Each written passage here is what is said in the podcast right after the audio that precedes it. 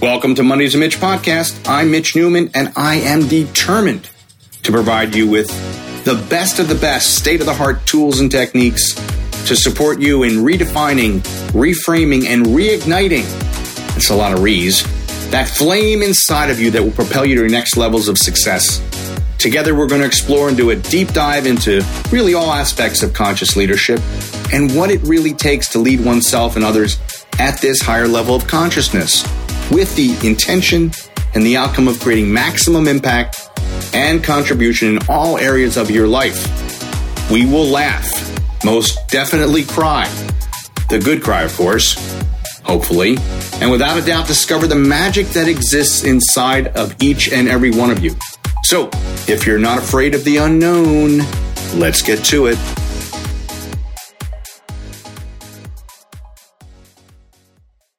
Hey, everybody, Mitch Newman.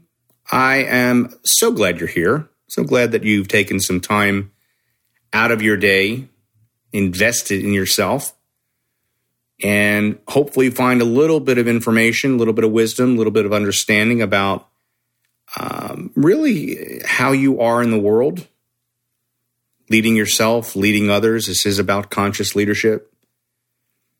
And really gives you the opportunity, hopefully, to to find a little nugget here, a little something for yourself, a little um, greater understanding of the magic that exists inside of you. I will only talk about things uh, based upon where I've been, where I've come from, what I've done, what I do, where I'm going.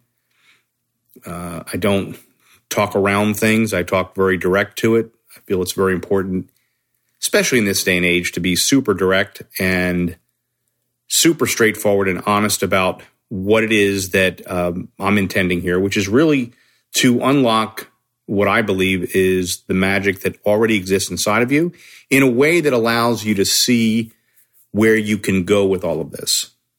And by all of this, meaning your life, your relationships, both personal relationships and professional relationships. And ultimately, how to lead yourself and other people if other people, leading other people is something that you ultimately want to do. So, I want to kind of jump in today and talk a little bit about uh, what I find is is really a, a big, a huge blockage for people, which is this idea of fear. And what I have found as someone who leads from a higher level of consciousness, um, the awareness of how I've been able to work with fear and inspire, hopefully, inspire other people to work with fear as well. And it's this idea that that that I've learned how to embrace fear. Embrace fear. Well, what does that really mean in the context of what we're talking about? Well, conscious leaders, they they see the awareness and presence of fear as information. They're not digging in right away about and and going head, you know, head deep, nose deep heart deep into this whole concept of what I'm what is it that I'm afraid of. But they're observing the awareness and presence of fear as the fact that there is information here for me to learn. And that more often that, than not, that this information is then connected to the advancement of, of healing and growth in this process so that on the other side of fear by and by moving through it able to understand that um, the fear is there for a reason and it's ultimately there for your growth and upliftment. Now what obscures this awareness when someone is in fight or flight is this overwhelming sensation that the following through with what it is that you're asked to do whatever action it might be, that somehow it will mean certain death. So I used to facilitate ropes course trainings, which is really a really unique way of of learning how to work with fear, where you are strapped in, harnessed in, standing on a wire upwards of 50 odd feet in the air, asked to perform different tasks, different maneuvers, sometimes alone, sometimes with other people, and it's fascinating to see how grown men and women who, standing on the ground, their feet touching the earth, have a completely different energy than when they're suspended in the air. Even though intellectually they understand that they're standing on a rope that could hold a Buick, they're strapped in. If they would fall, they would fall maybe an inch. What they discovered is when they're up there, lips quivering, legs shaking, is that what it felt like is that it was imminent death. So, this idea that once you're in the air, the fear takes on an entirely different meaning. Now, I remember being on the ground and watching people do it and thinking, what was the big deal? And then when I was asked to facilitate a, a uh, particular day, uh, my work was originally just to really be an apprentice, to, to be an assistant. And somebody called in sick, and guess who was asked to step up? So I had to set up a climbing wall, some 50 feet in the air. I had to climb up a 13 foot ladder, step onto a telephone pole with metal spikes, and then proceed from there to climb up to the top of the climbing wall. Well, it's 6:45 a.m. Sun is just coming up. It was a very, very, very crisp morning. I was freezing, basically. And I got to the top of the ladder and I felt complete. like I didn't want to go any further than the 13 foot ladder. And what I realized was, is that, you know, and a guy would, was down below talking me through it. And he was doing what he could to be funny and humorous and lighthearted about it. And I was not having it. I was in full blown, full blown fight or flight. And then I looked down and I went, whoa, I'm only 13 feet in the air. How am I ever going to do this? This is too scary. And then I looked all the way up and I was like, how am I ever going to get up there? And then something kicked in. And I thought to myself, what if I just look straight ahead and go one rung at a time? Just keep my focus. Don't look back. Don't look down. Don't look at the past. And don't look at the future but just be present in the moment and just climb. And I took the action, and before I knew it, I was at the top. And I was so excited. and I hope you understand that what got me there was being present, was putting one foot in front of the other, was not looking down and not looking up, looking straight ahead. Just being in the present moment. So it taught me a huge lesson about fear and how to work with it. How, if I was willing to work with it, that it would advance something inside of me which would be related to my healing and growth. And I grew that day a very, very powerful lesson for me. And so, from a standpoint of conscious leadership, it's critical that we're able to identify what I frame as the fear that protects you versus the fear, fear that prevents you.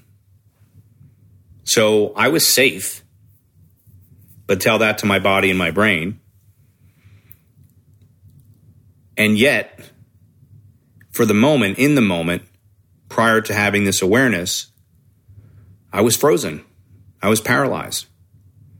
I'm pretty sure I called the, the guy who was in charge a couple really choice words out of my own fear, not finding him funny. And then when I watched other people do it, and I watched people perfectly comfortable on the ground suddenly become maybe five or six years old in midair, arguing with themselves, belittling themselves, working with other people, not working well with other people. it suddenly dawned on me this idea of what happens in situations of fight or flight is the inability to differentiate and discern between the fear that protects you and the fear that prevents you. So the fear that prevents you is clearly this you know you're safe, there's always a risk whenever you do anything, but you know that you're safe. You know that you could fall maybe an inch. You know that you're strapped in. You know that what you're standing on could hold a car. Versus the fear that protects you, which would be, hey, maybe not a good idea to step in front of this oncoming bus. Big difference. And when one is in fight or flight, the, the, there is an inability to differentiate between the two. So somebody could be told to go stand on a stage in front of 5,000 people, and that would be the equivalent to them of actually stepping in front of an oncoming bus. Now, logically, when you're not triggered, it's easy to say, well, what's the big deal? There's a whole different story when you're triggered. It's a whole different story when you're when you're in that fear place. So conscious leadership requires to not only embrace the fears that are presented to you on a daily basis, if you're going to lead others, and it may be within your family, it may be a spouse or loved one. It may be a child. If we're, if you're going to lead someone, your ability to support them through that process is critical. So once you know how to do it, you want to share that with other people because you understand that from time to time, fear is going to present itself.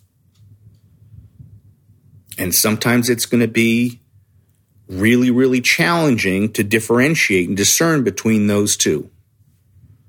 Because when the body is in full blown panic, full blown fight or flight, it's really challenging. But the key to conscious leadership is to be able to step back. When you're in it, to be able to step back and observe is this just really uncomfortable to me versus life threatening to me? Now, some people will experience the fear of jumping out of an airplane in a parachute, hopefully. And they'll do it and they'll work through the fear and they'll go and it's it's it's life affirming to them. They challenge the fear. I'm take a little bit of different approach.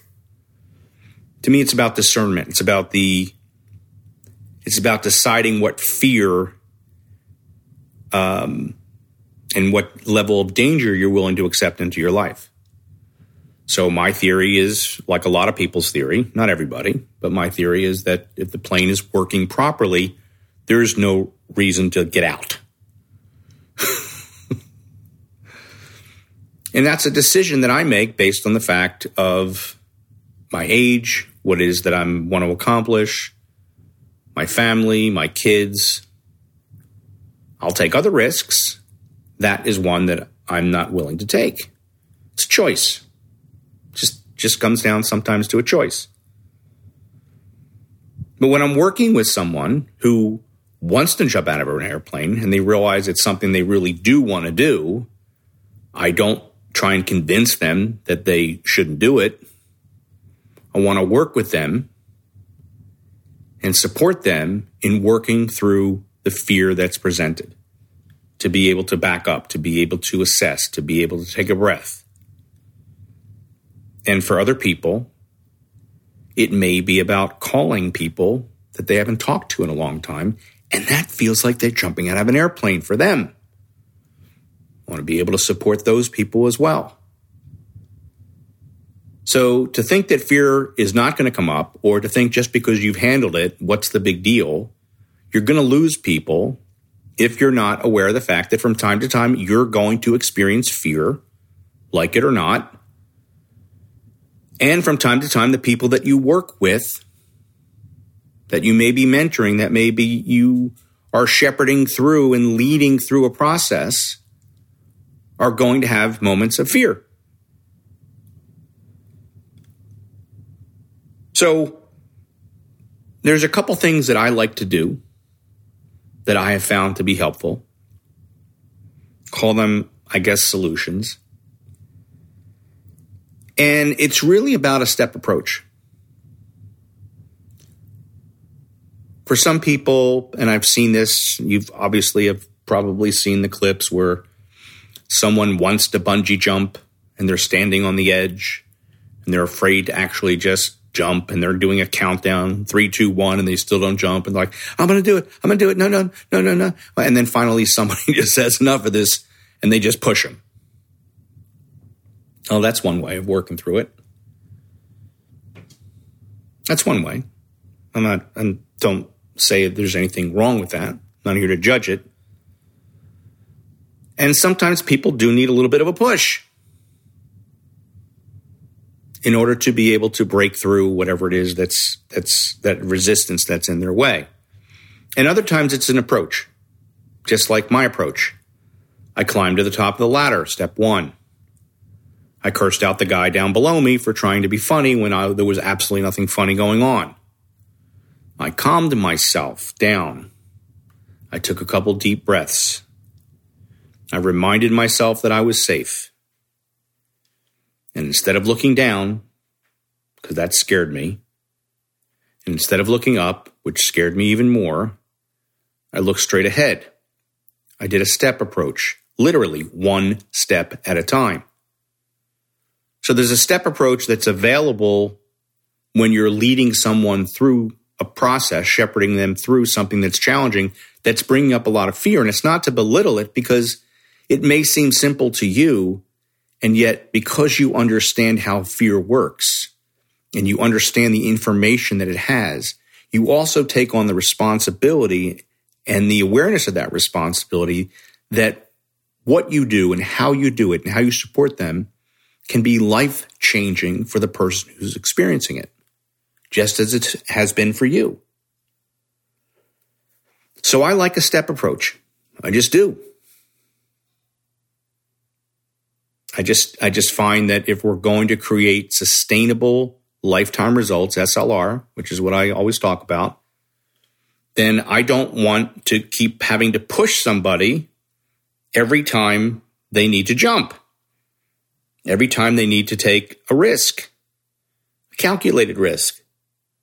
Every time they need to do something, because that sets up a pattern where people become addicted to those chemicals that get released into the body. So they, it's kind of like procrastinating. It's kind of like waiting to the last minute. It's kind of like in many companies, especially with entrepreneurs, they'll find themselves in situations where they're waiting to the last couple days of the month and they get all this adrenaline rush and cortisol drop and they just go crazy and then they're just wiped out afterwards and their body gets addicted to that.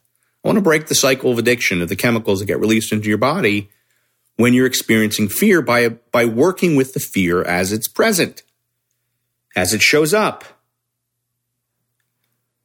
So I love affirmations. I think affirmations are super important. I also see sometimes where affirmations can sometimes be a little bit less effective. So the idea that I always like to instill in people is to create some affirmations that work for you that really do speak to a deeper truth. I am courageous. I am strong. Whatever those affirmations are for you, sometimes called I am statements. And then what I want you to do is I want you to attach an absolute to the back of it on the tail end and kind of seal the affirmation when you say it. What does that mean? Seal it. Well, sometimes you say, I am courageous, and maybe you're trying to pick up the phone and call some people and you're not feeling very courageous and you say, I am courageous, I am courageous, I am courageous. And as soon as you say that, some part of you at the end goes, Yeah, right, yeah, right, yeah, right. So seal it with the truth. So your brain can't pick it apart. I am courageous. And I'm the father of two teenage daughters. That's an absolute truth. Whatever that is, it could be You could put your home address on the end of it. Doesn't matter. Whatever it is, you know that it's absolutely true. Now you've sealed in courage within that. And you raise your energy. You get excited. You put a smile on your face. You change your physiology and you say it out loud. And you seal it on the end with an absolute truth. And then you pick up the phone. Then you hit send, whatever it is. Utilizing affirmations as a way to remind you that you've got this, that bring you back to the present moment. So it doesn't reflect where you come from. It's about who you are, where you are, and where you're going. So you're not a victim of your past. You're not beholden to your past. So those are important things to do. And then you get to a certain point where you start to realize, you know what? Now that I'm doing this with consistency, I don't need to seal it at the end with an absolute truth because I know it's true. And I don't need to use the word am. I don't need to make a case anymore. And I just say simply, I courage. I love. I truth. I strength. See, it's about creating, ultimately creating a, a, new frame of reference that's about this present moment, this precious present moment, which is all we're guaranteed, is this moment, and about where we're going. And when you identify that within yourself, and you can support other people in that process to be able to take those steps, to be able to affirm to the deepest possible core of their being of who they are, what they are, and where they're going, then fear becomes more of an ally. You say thank you to it. You appreciate its original intention. And now that you're able to differentiate between the fear that protects you and the fear that prevents you, nothing more will prevent you. My name is Mitch Newman. See you again next time. Hey, so if you like this episode, make sure to subscribe to this podcast so, you know, we can hang out every Monday. You can also follow me on Instagram at Life's a Mitch. And if you feel so inspired, make sure to tag me in your stories. I really appreciate hearing from people who are listening in. So if you have any ideas, any feedback, any questions, don't be shy. Please send them along. Who knows? Something you share or suggest may spark a future episode. So until next week, remember life's a Mitch, and then you thrive.